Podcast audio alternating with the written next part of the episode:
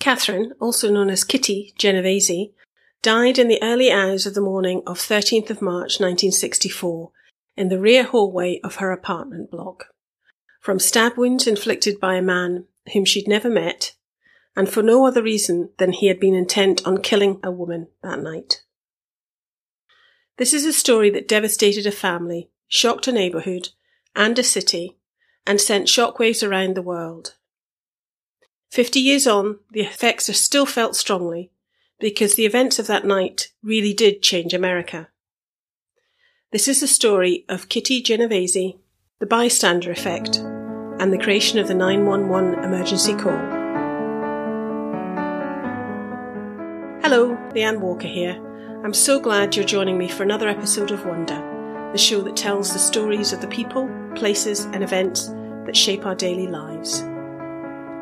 I'm really delighted to be back with you for the second season of Wonder. I've lots of new tales of wonder and curiosity that I'm looking forward to sharing with you over the coming weeks. To find out more and get hold of the show notes for each of the episodes, head on over to www.injustoneday.com forward slash wonder. Now, let's get on with this week's show. Catherine Genovese, known as Kitty, was a quiet, well liked woman who had relatively recently moved into her apartment in Kew Gardens, a leafy neighbourhood in Queens, New York. Kitty Genovese, born in July 1935, was the eldest child of an Italian American family and grew up in Park Slope in Brooklyn. When her family relocated to Connecticut, she chose to stay in New York and in the spring of 1963 settled in Kew Gardens with her partner, Marianne Zielonko. She took an apartment in a two story Tudor style building on Austin Street, near the central cluster of shops. Across the street was one of the few high rises in the neighbourhood, an elegant 10 story apartment house called the Mowbray. Kitty worked as a manager at a sports bar in Hollis in Queens. On the evening of the 12th of March 1964, Kitty had been working. Her shift finished late, just after 2am on the morning of the 13th. She drove home and parked her car just a hundred yards from the door of her apartment building. While she was working that night, another Queen's resident, Winston Moseley, was at home with his wife and children. He had quite different ideas about how his evening was going to progress. Winston Moseley had no previous convictions but was a house burglar, and he was not known for violence. However, on that night, he left home at 2am with a hunting knife under his jacket and started cruising the streets with the sole purpose of killing a woman, the words that he would later relay to police. Whilst roaming the streets, he noticed a car waiting at a set of traffic lights with a young woman in the driver's seat.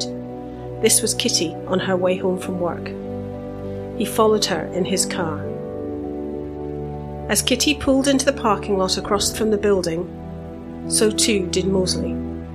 As Kitty got out of her car, she locked it and started walking towards her apartment. Moseley approached Kitty in the parking lot. She was frightened and ran up Austin Street, thinking it would be busy even at 3:15 a.m. But Moseley caught up to her and stabbed her in the back twice.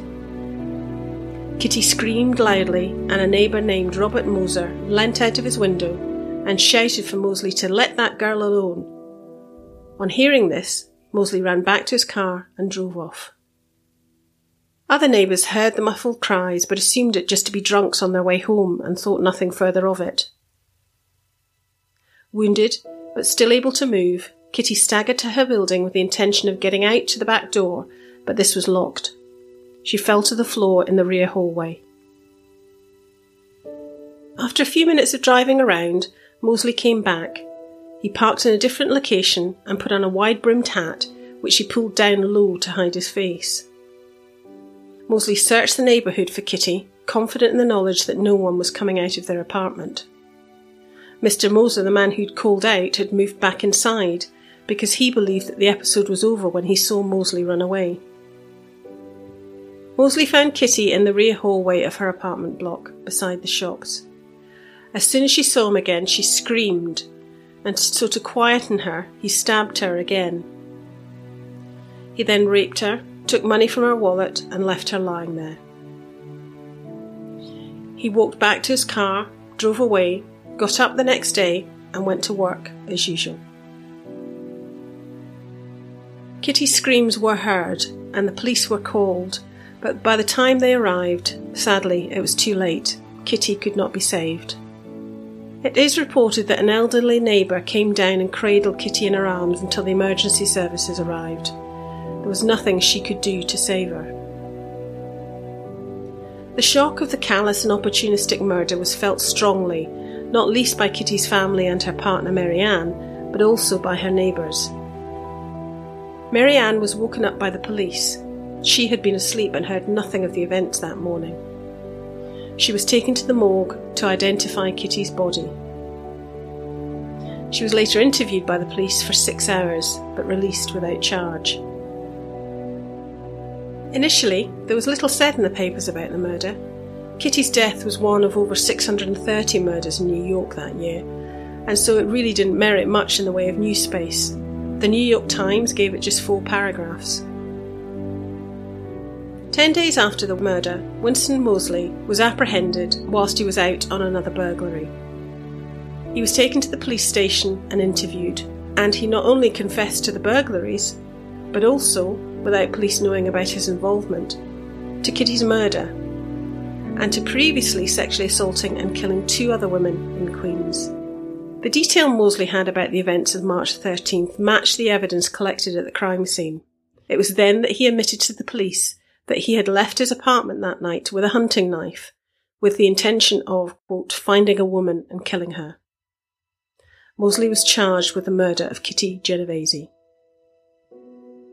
Around this time, A.M. Rosenthal, the then metropolitan editor of the New York Times, happened to meet Police Commissioner Michael J. Murphy for lunch. Winston Moseley had just been arrested and had confessed to the murders of both Kitty Genovese and the two other young women. Michael Murphy mentioned in passing, quote, You know that story out in Queens? That's one for the books. 38 witnesses. 38 witnesses. That was the story that came from the police. And it is what made the story stick. Mr. Rosenthal knew immediately he had just been handed a major scoop. And when he returned to the office, he assigned it to a reporter, Martin Gansberg, that afternoon. A few days later, Martin Gansberg, who died in 1995, filed his story, and it soon appeared on the front page with the now famous headline 37 Who Saw Murder Didn't Call the Police. The story ran on the bottom of the front page of the New York Times on March 28, 1964. Note the headline referred to 37 witnesses, but the article itself referred to 38 witnesses, and it's the latter that gained momentum. The opening paragraph of the article said For more than half an hour, 38 respectable, law abiding citizens in Queens watched a killer stalk and stab a woman in three separate attacks in Kew Gardens. Twice the sound of their voices and the sudden glow of their bedroom lights interrupted him and frightened him off.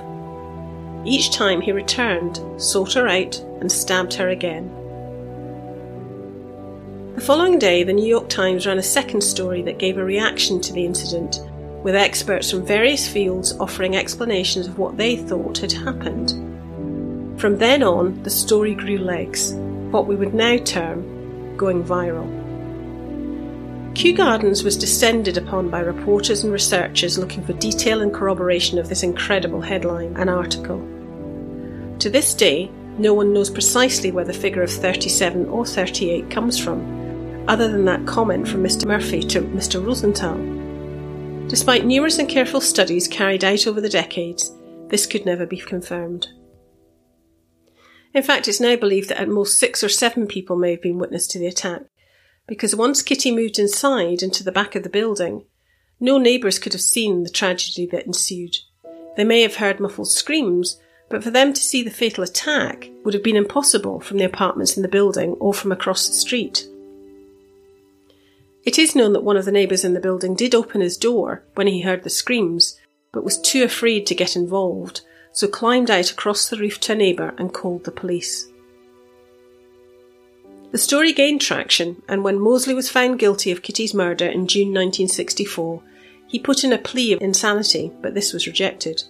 He was convicted by a jury of first degree murder, and when a death sentence was handed down by the judge, applause broke out in the courtroom.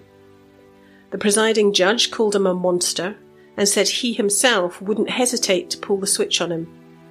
Moseley, however, showed no emotion. He was never tried for the other two deaths. The initial death sentence was commuted to life imprisonment in 1967 following an appeal on mental health grounds. In 1968, Moseley escaped prison following a visit to hospital to be treated for a self inflicted injury. Whilst out, he committed further burglaries and raped another woman. He surrendered to police shortly afterwards and was charged with escape and kidnapping, to which he pleaded guilty. Moseley was given two additional 15 year sentences to run concurrently with his life sentence. Throughout his time in prison, Moseley lodged 18 parole applications but was denied each time. He never showed remorse for what he had done and eventually died in prison at the age of 81 in 2016. Having served 52 years at the time of his death, he was the longest serving inmate in New York State.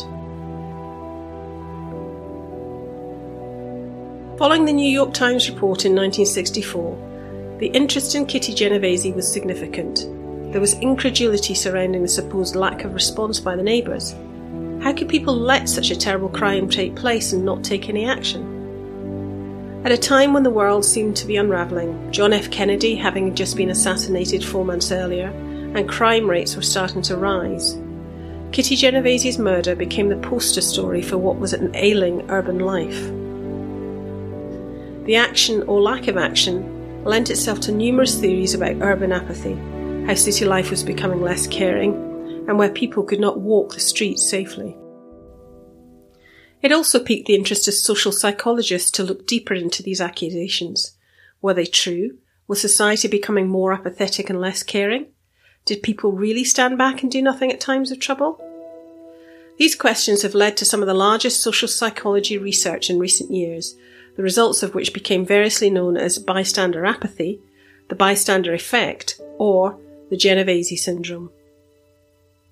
Most recognised research was in 1968 when John M. Darley and Bibb Latané performed three experiments to test bystander apathy. Their results came to be the accepted understanding for emergency situations when there are many bystanders. The findings suggest that in the case of an emergency, when people believe that there are other people around, they're less likely or slower to help a victim because they believe someone else will take responsibility. This became known as a diffusion of responsibility. They may assume that other bystanders are more qualified to help, such as doctors or police officers, and that their intervention would be unneeded. Or they may also be afraid of offering unwanted assistance.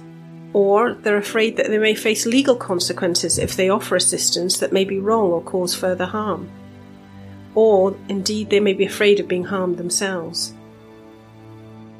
For these reasons, some countries around the world now have laws known as Good Samaritan laws that limit liability for those attempting to provide medical and non medical services in an emergency.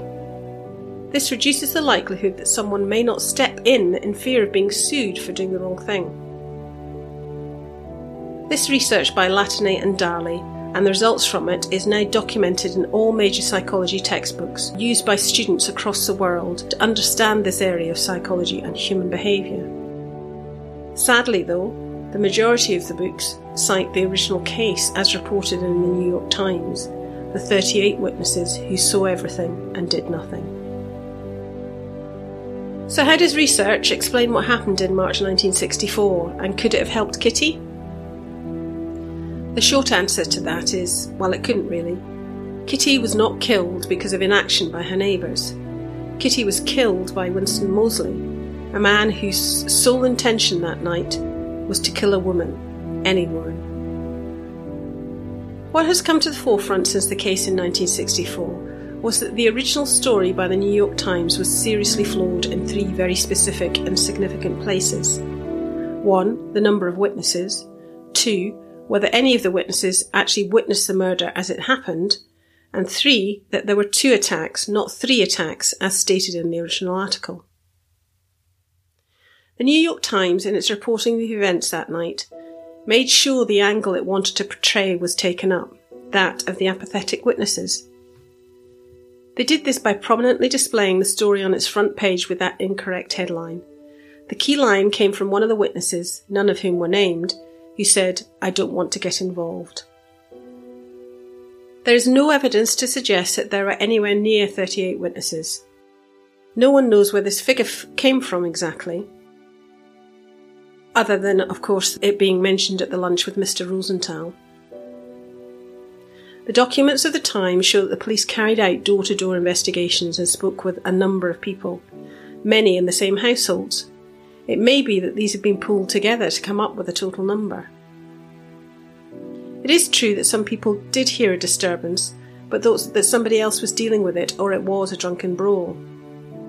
After the initial attack on Austin Street, across from the Mowbray, when a neighbour called out, Moseley ran off to his parked car.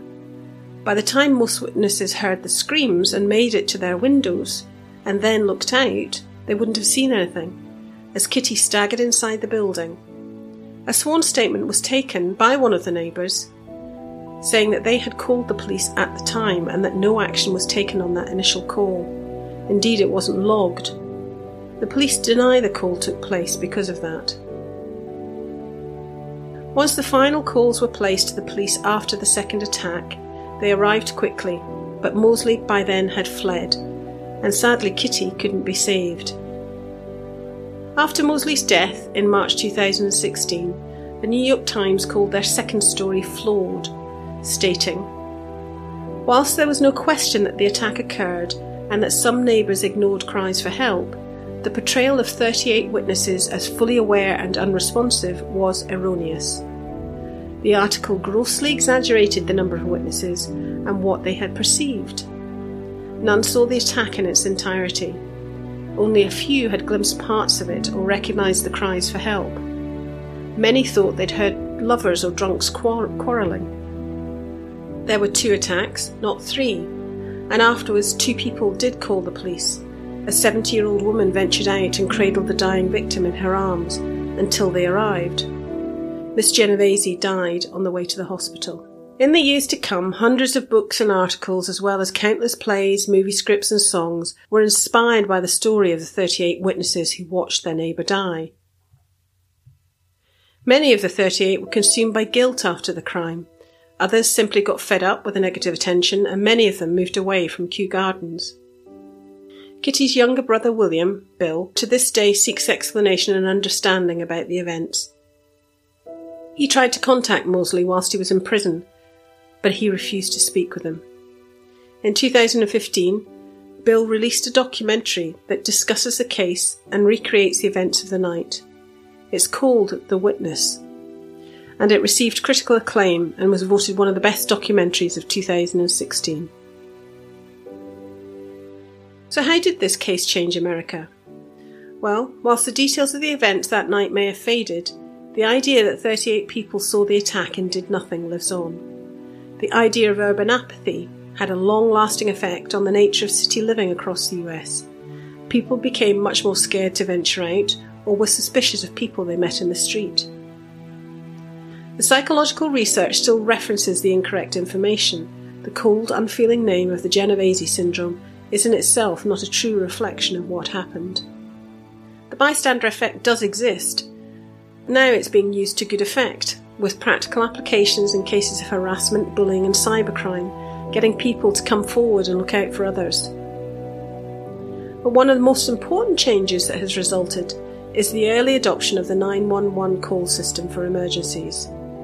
This had been looked at in years before the Kitty Genovese murder, but the outcry and public fear generated by the reporting of the case brought the 911 call system into practice much quicker.